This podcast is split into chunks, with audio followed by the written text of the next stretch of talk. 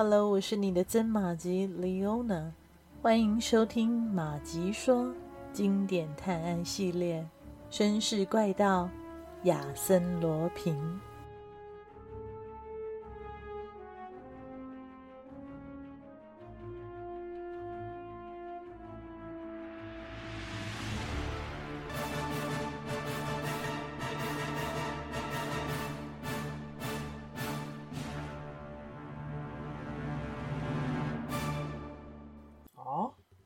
您认识我？那个人有些惊讶。哦，是的，瓦朗格莱部长先生，几年前我曾荣幸地受过您的接见，那时候您还是参议院议长。哦，我好像记得，不过不是很清楚。不用想啦，部长先生，现在最重要的是您和我意见是一致的。是吗？那好，德斯马利翁先生，在这种情况下没什么好说的了。这位先生带来一切三亿法郎的黄金啊，如果要，就照他说的做；如果不要，就再见。是这样吗？是的，部长先生。那么，没有这位先生，您能找到藏黄金的地方吗？德斯马利翁倒是很直率，他毫不犹豫地回答。呃，不能。部长先生转头向亚森罗平问，如果我们接受就可以立即移交了吗？对。好，那我们接受啊。这句话倒是说得毫不含糊，迅速达成了协议。从部长出场到现在还不到五分钟呢，现在需要的只是亚森罗平履行诺言了。他笑了笑说，部长先生啊，我原来总以为金三角以它神秘奇异的色彩把人引入了歧途，但现在我知道，它就是指黄金堆放的地方。它的含义是这样的：黄金按三角形的形状堆放，存放黄金的地方也是一个三角形状，就这么简单呢、啊。您可能会感到失望啊，部长先生。我并没有失望，只要您把我领到一千八百袋黄金面前，我就不失望。亚森罗平说，您已经站在黄金面前了，部长先生，您只需要用您的拐杖在水坑里搓一下，或者或者在一个沙堆里搓一下。哦，不要太深了、啊，部长，再多五十公分就够了。您就会感受到一个很硬的东西，那就是黄金啊！一共是一千八百袋，它们并没有被堆起来。一公斤黄金相当于三千一百法郎，一袋黄金约有五十公斤重，总共有十五万五千法郎。体积很小啊，这些黄金一袋一袋的堆放起来，大约五立方公尺。如果把它堆成金字塔形，底座每边三公尺左右。由于金条中间有缝隙，实际上可能是三公尺半宽。至于高度嘛，应该与这座墙一样，整个上面盖有一层沙子。就成了您看见的这个样子了。亚森罗平停了一会儿，又接着说，黄金藏在这里已经有几个月了，部长先生。这个把三亿法郎的黄金埋在沙堆底下的人相当狡猾，没有人会想到沙滩这种公众地方竟然会用来藏匿黄金，更不会有人想要挖开沙堆去看下面了。部长先生笑了一下说，的确是个狡猾的人啊，不过猜到沙堆底下隐藏了三亿法郎黄金的人就更精明了，他是一位大师啊。亚森罗平受到了赞扬，鞠躬致意。部长先生向他伸出了手说道，谢谢您为国家所做的贡献啊，先生，我想您将受到更高领导阶层的亲自感谢。哎呀，很遗憾啊，部长先生，事实上在十五分钟我就要走了。啊，不不不，不行啊，您不能就这样离开啊，我们还不知道您的大名和身份。哎呀，这不重要。亚森罗平的语气有点傲慢，但部长先生并没有介意，仍然坚持让亚森罗平一小时后就到部里。他非常客气地鞠了一躬，一边轻松地旋转着他的拐杖，一边在德斯玛丽翁的陪同下向汽车走去。好极了，亚森罗平冷笑道，多厉害的家伙，一转手他就收下了三亿法郎的黄金，签署了历史性的条约，还对亚森罗平下达了逮捕令。您说什么？要逮捕您？贝尔瓦不解地问道。是的，至少要审查我的证件，真麻烦呢、啊。不过上尉，请相信，这类麻烦绝不会剥夺我为国效劳的满腔热情啊！我的任务完成了，而且还有了另外一笔报酬，四百万法郎。这笔钱本来属于克拉利，但我相信他是不会要的。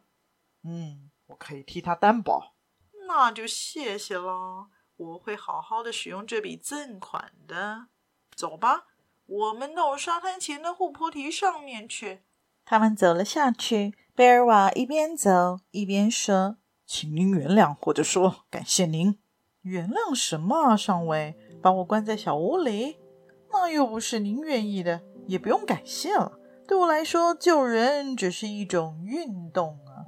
贝尔瓦握着亚森罗平的手，激动地说，那那我就什么都不说了，但我还是不完全清楚真相啊，因此有些不安，所以请您告诉我，真相已经大白了。亚森罗平大声地说，十六十七年来，西蒙忠实地为您做出了牺牲，除了复仇，除了你和克拉丽的幸福，别无所求。他要使你们两人结合，便搜集你们照片，关注着你们的生活。他把花园门的钥匙寄给你，准备让你们幽会。可是突然之间情况完全变了，他变成了你们凶狠的敌人，只想杀死你们。这两种截然不同的态度是为什么呢？这是由于一件事情造成的。是四月三日到四月四日的晚上，埃塞雷斯公馆发生的那场悲剧。在此之前，你是西蒙迪奥多斯基的儿子，此后您就成了他的最大敌人。我呢，就是从这里发现端倪的。贝尔瓦摇头不语，显然他对谜底还是不清楚。亚森罗平接着说，那天晚上，您在埃塞雷斯公馆目睹了那场悲剧。您看见埃塞雷斯和西蒙被那伙人捆住，这两个人现在都死了，其中一个是您的父亲。这个我们暂且不说，来谈谈埃塞雷斯吧。他为一个受到德国控制的东方国家搜罗了法国黄金。他想把最后这几亿元的财富运走。美丽的赫莱纳号得到火星与信号，把船停泊在贝尔杜工地堤岸前，准备在当天夜里把埋在沙堆里的黄金装上那机动接驳船。但是西蒙通知了他的同伙，那帮人赶来了。在讨价还价中，法克西上校死了，而埃塞雷斯知道啊，他偷运黄金的阴谋计划已经被法克西上校告发到司法部门去了。他开始想办法，战争时期想要逃跑很困难，唯一的办法就是让自己消失，隐蔽起来，在暗处守着那黄金，等时机成熟再运出去。他定好了计划，并且开始执行。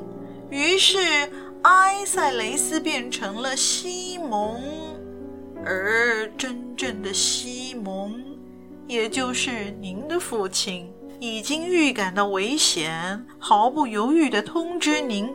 可是埃塞雷斯却比他快了一步啊！可怜的西蒙先生，他曾经逃脱了小屋的死亡，但最后还是死在埃塞雷斯手里。埃塞雷斯把尸体动了手脚，就这样，死了的西蒙复活了，而活着的埃塞雷斯却死了。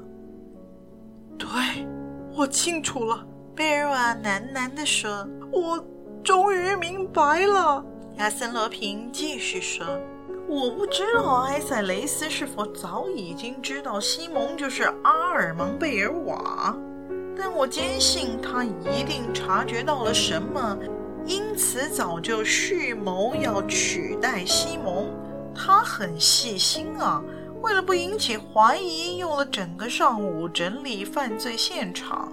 他三次去敲克拉利的门，好让他确信埃塞雷斯上午还活着。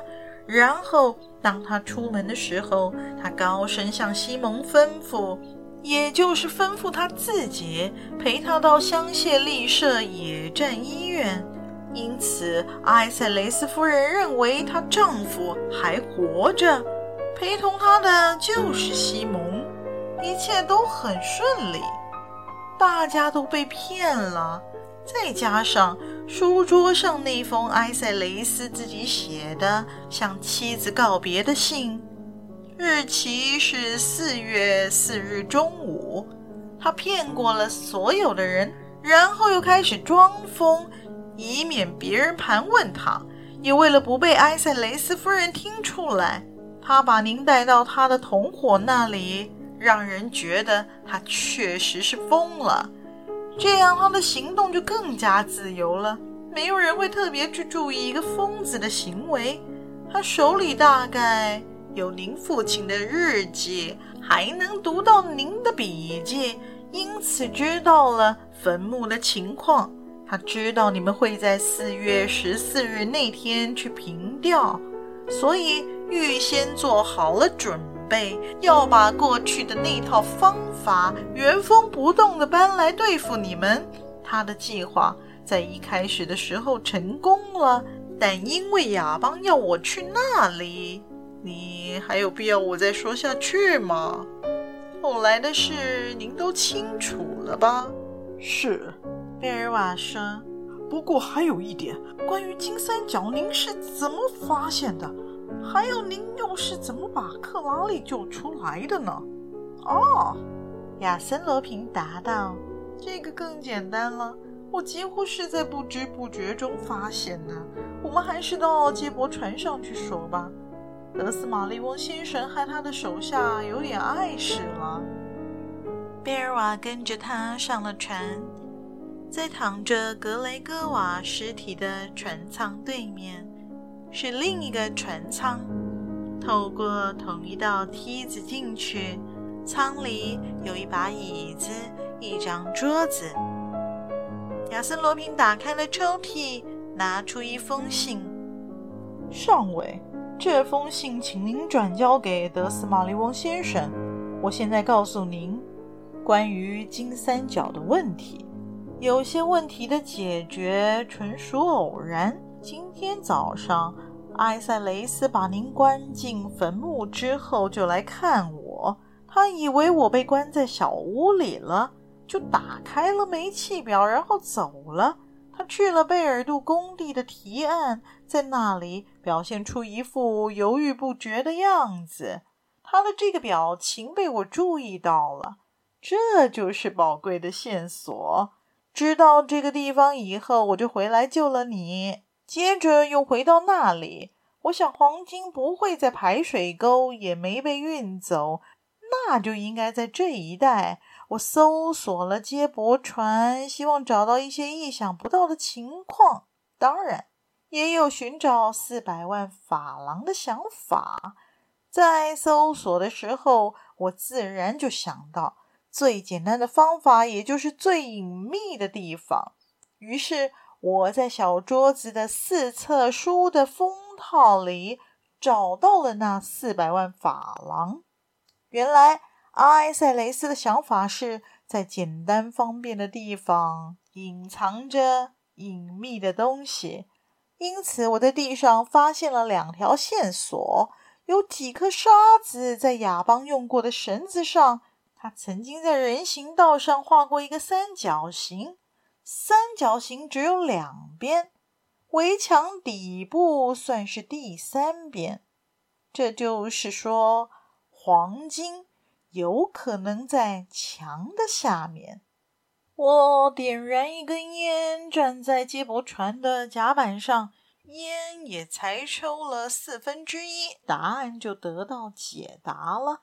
我跑到沙堆那边，发现了脚印，碰到了黄金，然后把克拉丽救了起来。贝尔德工地像平时一样根本没有人，我把克拉丽送回家中，在看门人瓦神罗那里发现了埃塞雷斯的计划，然后我与热拉德医生达成协议。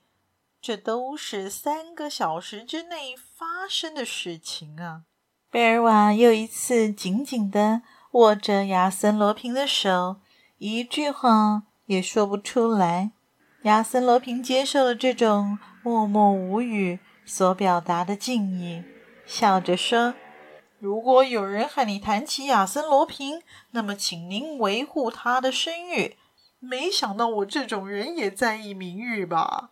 哈哈，上尉，我该走了，请代我向克拉丽致意啊！如果有需要揭穿邪恶、拯救好人的事情，你们可以随时通知我，我会告诉您我的地址的。再见了。哦，对了，您去接应德斯玛丽翁上来吧。贝尔瓦犹豫不决，为什么亚森罗平要让他去接德斯玛丽翁呢？是要请他去说情吗？受这种想法的激励，他走了出去，在甲板上遇见了德斯玛丽翁先生。德斯玛丽翁问，您的朋友呢？他在里面，你不是想要……不用担心，我没有恶意啊。德斯玛丽翁说着走了过去，贝尔瓦跟在后面。他们走下梯子，推开舱门，可是亚森罗平已经不在里面。德斯玛丽翁下令搜查，但没人看见亚森罗平出去。您的朋友可能从窗户跳出去游水逃走了？德斯玛丽翁先生很生气地说，可能是吧。贝尔瓦笑着说，或者是乘坐一艘潜艇走了。德斯玛丽翁气呼呼地走到窗前，却看见桌子上有封信，是写给他的。他知道我会来这儿。德斯玛丽翁一边想着，一边拆开了信。先生，请原谅我的不辞而别，您也明白我不辞而别的原因啊，正像我明白您来这里的目的是一样的。的确，我有很多不符合程序的地方，您有权要求我做出解释，但是现在我不想解释，将来有一天我会的。这是我为法国贡献心力的一种方式，国家将会感谢我。我知道您的雄心，您会升任警察局长，您个人可能会为我的任职做些努力。我认为我有这个资格啊！从现在开始，我会尽我的全力，请接受。看完这封信，德斯玛丽翁久久不语，到最后才喃喃地说道：“真是一个神奇的人，我们可以对他委以重任啊！只要他愿意啊！这是瓦朗格莱部长对我说的。先生，我想他现在需要做的事情更为重大。如果每个同盟国都有像他这样的奇人，那战争肯定打不到半年。是的，这些奇人往往都是来无影去无踪。您还记得几年前的事情吗？那个有名的冒险家迫使威廉二世到监狱里放了他，后来却因为一场失败的爱情就跳崖自杀了。这个人是罗平，亚森罗平。非常感谢您的收听，希望马吉们收听节目之后也别忘了按下赞助键，以实际的行动支持马吉创作更多有趣的故事。也欢迎加入马吉的 Facebook 本专，搜寻马吉说，芝麻的麻，吉利的吉，说故事的说。